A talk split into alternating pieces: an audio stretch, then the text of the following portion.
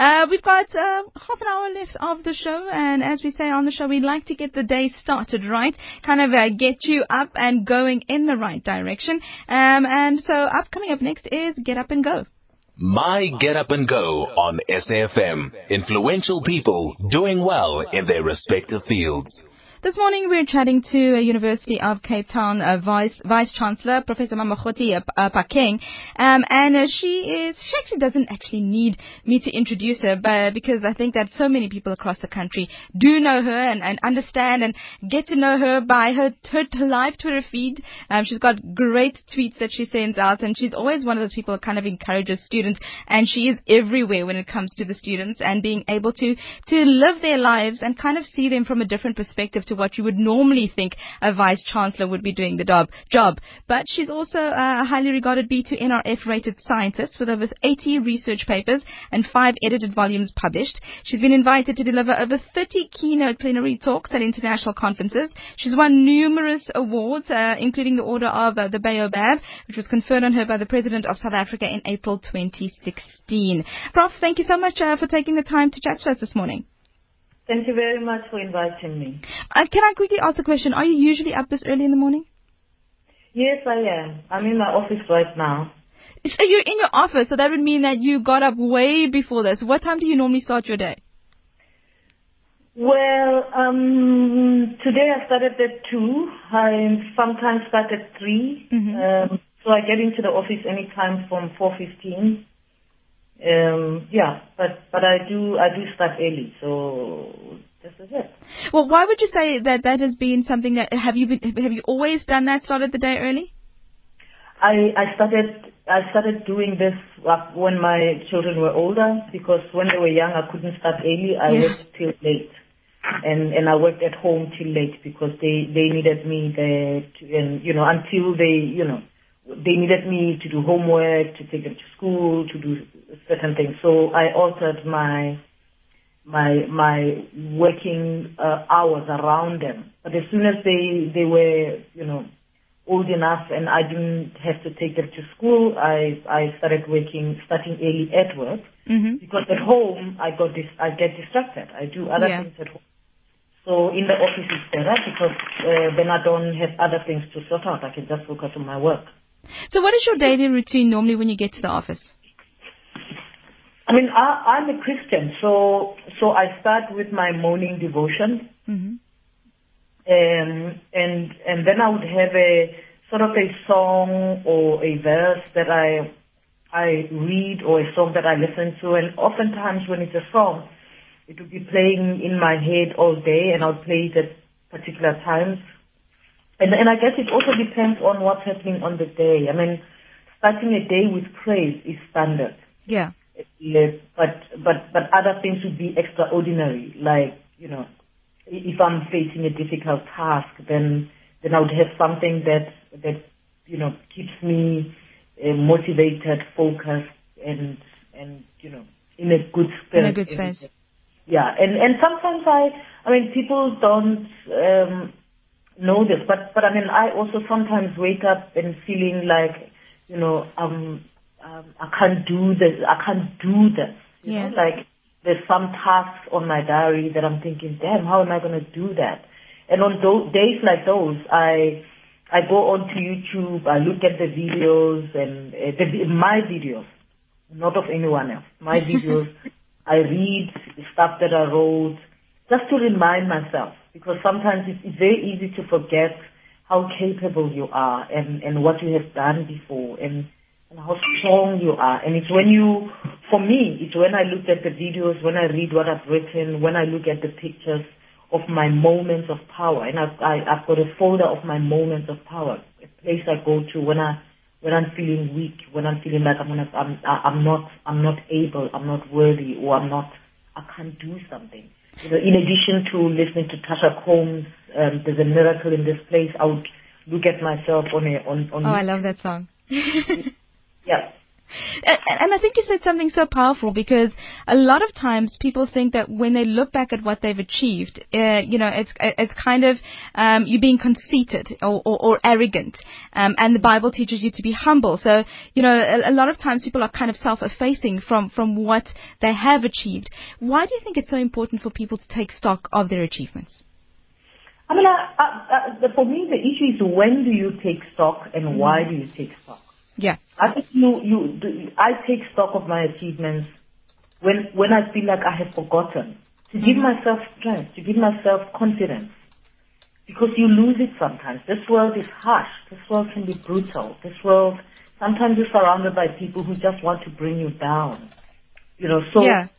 so I, I, I that, you know, those are the moments for me that I, I call up my moments of power. Just, just, it's really to, in service of myself yeah. Uh, to give myself motivation, to to encourage myself, to remind myself that that I've been here before and and I have been victorious. Mm. So keep going. You can do this. It's, it's it's that kind of talk because I think if you don't do that, you you you you you, you can't always depend on other people to do it for you to tell you. Um, but if you do it for yourself, uh, uh, even when you are in a in foreign lands, and I'm taking foreign land metaphorically. Yes. You don't have to feel that there's no one to tell you. You can go to your moments of power. It's a way to pick yourself up. So the, the problem with looking at your achievements and, and, and that, um, uh, if, if you're doing that uh, to boast mm.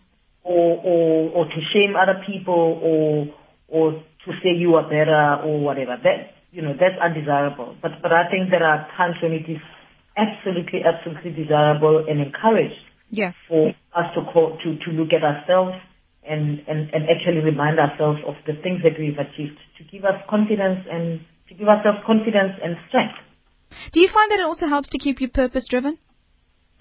Pardon? Do you find uh, that uh, you know looking at, at, at what you have achieved, and when you when you have these days that things aren't going well, and, and, and you're looking at something that's on your itinerary and thinking, how am I going to do that?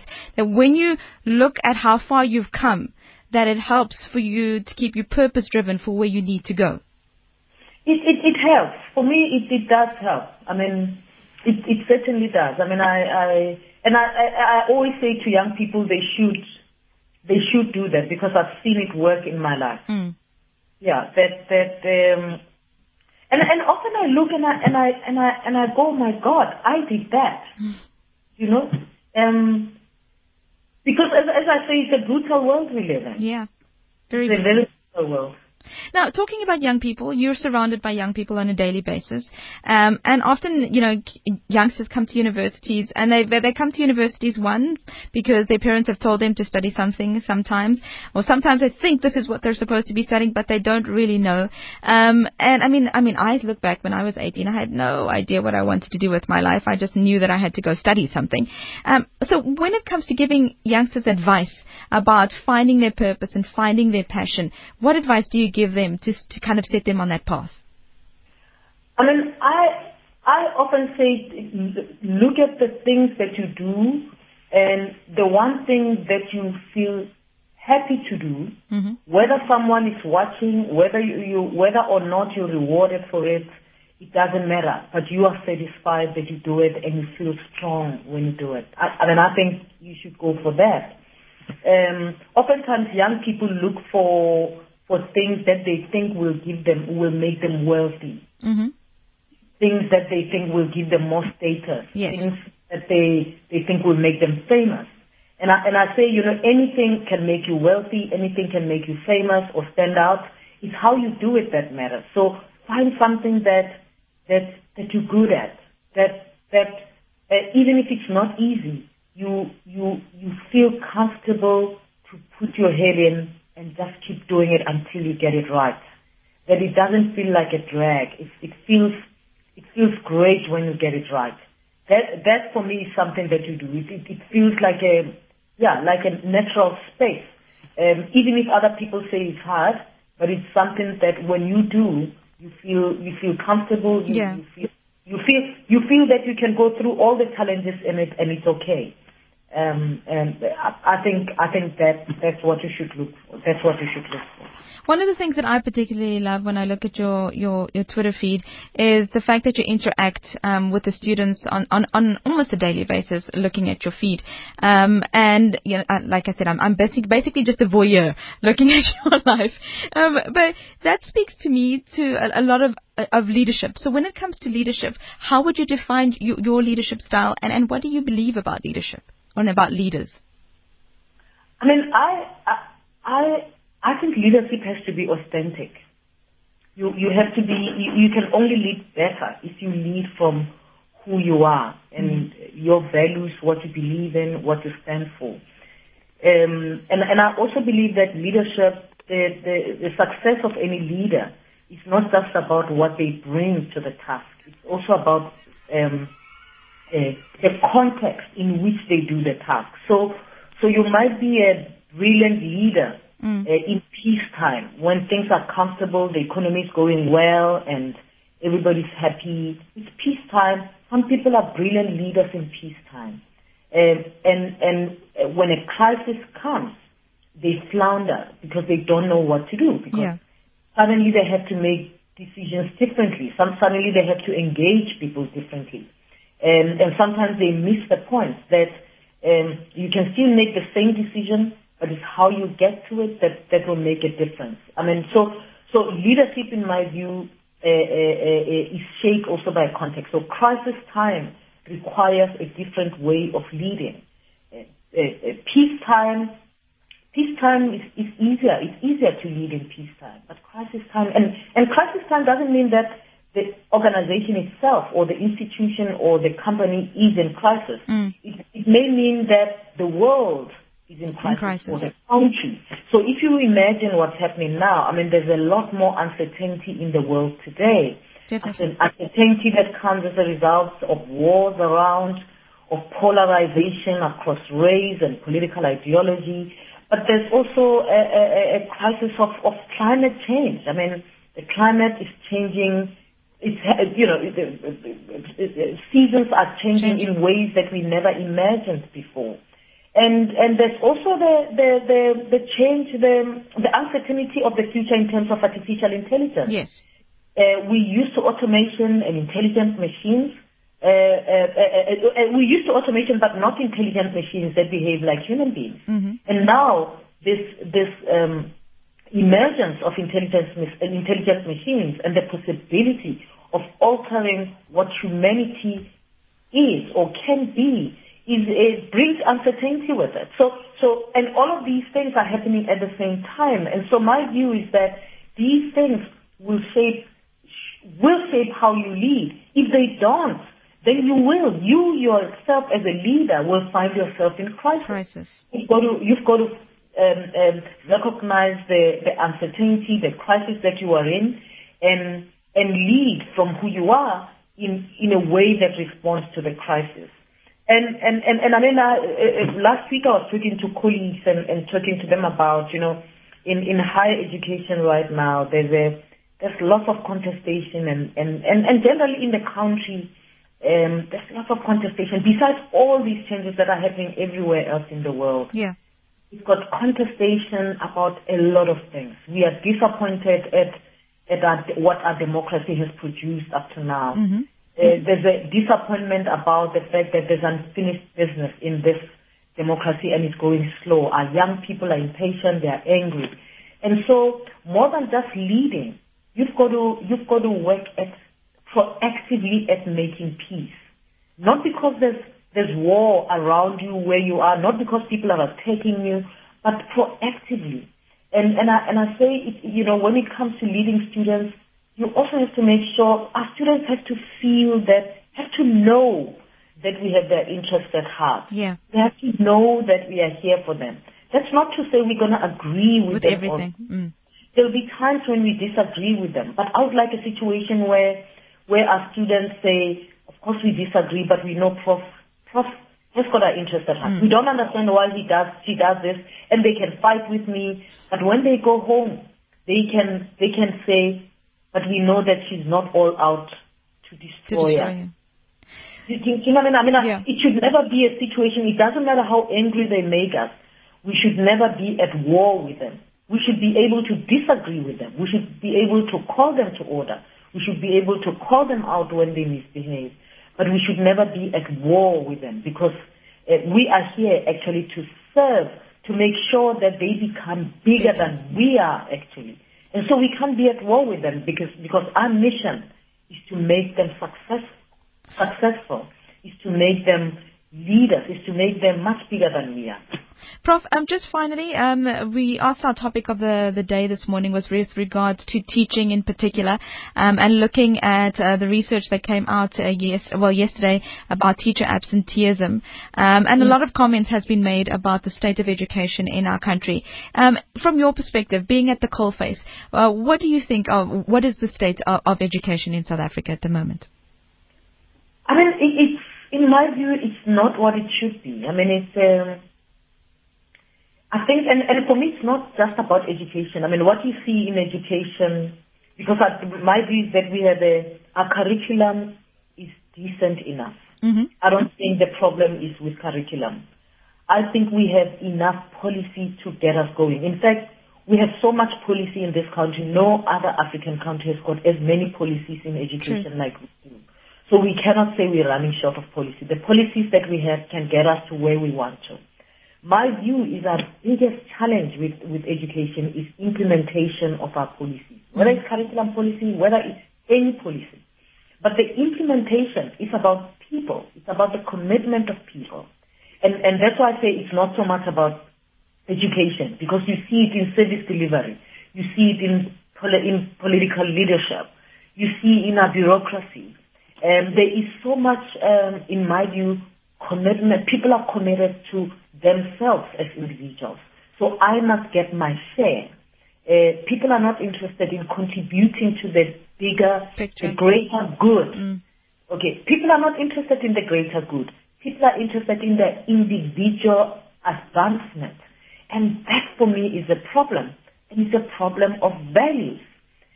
People don't, you know, don't value, the, the people's values are, are, are the, the individualism.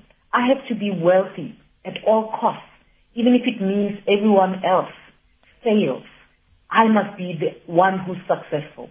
Even if I bring an institution down, as long as my course is advanced Yeah. and I look good and my, you know, so people are advancing causes at the expense of, of principle, of values, causes that don't bring us together. People can polarize, not because it's going to build, but because they're going to get attention, they're going to get famous, they're going to get recognized, and so they will do anything. Mm-hmm. They will go to all lengths. And, and for me, it's in education as well. So people will take, there are teachers who will take their children to a private school. And then, and then they go and close down their school. The children in the school where they are teaching cannot be taught, but their daughter will be taught by some person. Mm. And then they will stand up and, and shout against white people, but they take their child to a white person to teach. They, they, the other children of poor people have them as a teacher, and they are black, the kid is black, and I'm black, but, but the person doesn't invest themselves that much. So even if they say their course is for blackness, it doesn't manifest itself as being for blackness because on, on the surface of it, it, it, it looks, it, it sabotages blackness because it is black poor kids who suffer. Otherwise, the black middle class kids do not suffer, and you know why they don't suffer? It's because they get taught by white people in private schools. Prof, But when you. it suits you, you, I'm sorry I'm being controversial, No, but I have to it's fine. because it is it is important that we say these things. So Yes, it is. So It's very my view is important. That we we lose. It's a value. It's a value system. So our, our curriculum is fine. I think we can achieve wonders with it. I I think we can get we can get our infrastructure better, but I don't think it's any worse than infrastructure in Kenya, in Tanzania. In fact, if you compare with those countries, our infrastructure in education is top class we can achieve a lot with what we have, Have, yes. but we are not achieving we are not achieving 50% of what we can with what we have because our value system is not what it should be. Prof, thank you so much. Really, really appreciate the time. Unfortunately, we, we are just running a little bit sh- short on time because we've still got a few things to do. But I'd really like to, you know, carry on the conversation. Words of wisdom, and we've got so many messages coming in. Um, people saying uh, how they they really love your work, love how you inspire the nation, um, and love um, just basically what you're doing at UCT. And uh, many people saying strength to you. So thank you very much for your time. Thanks, Ma. Have a very good day. You too. Thank you so much. Uh, that's uh, Professor Mama, Mamokgethi uh, Phakeng. She's the Vice Chancellor of the University of Cape Town. Um, and she did say that she, she loved this song and this is a song that she plays. Um, so we're going to play it for you this morning. It is Tasha Cobbs and there's a miracle in this room.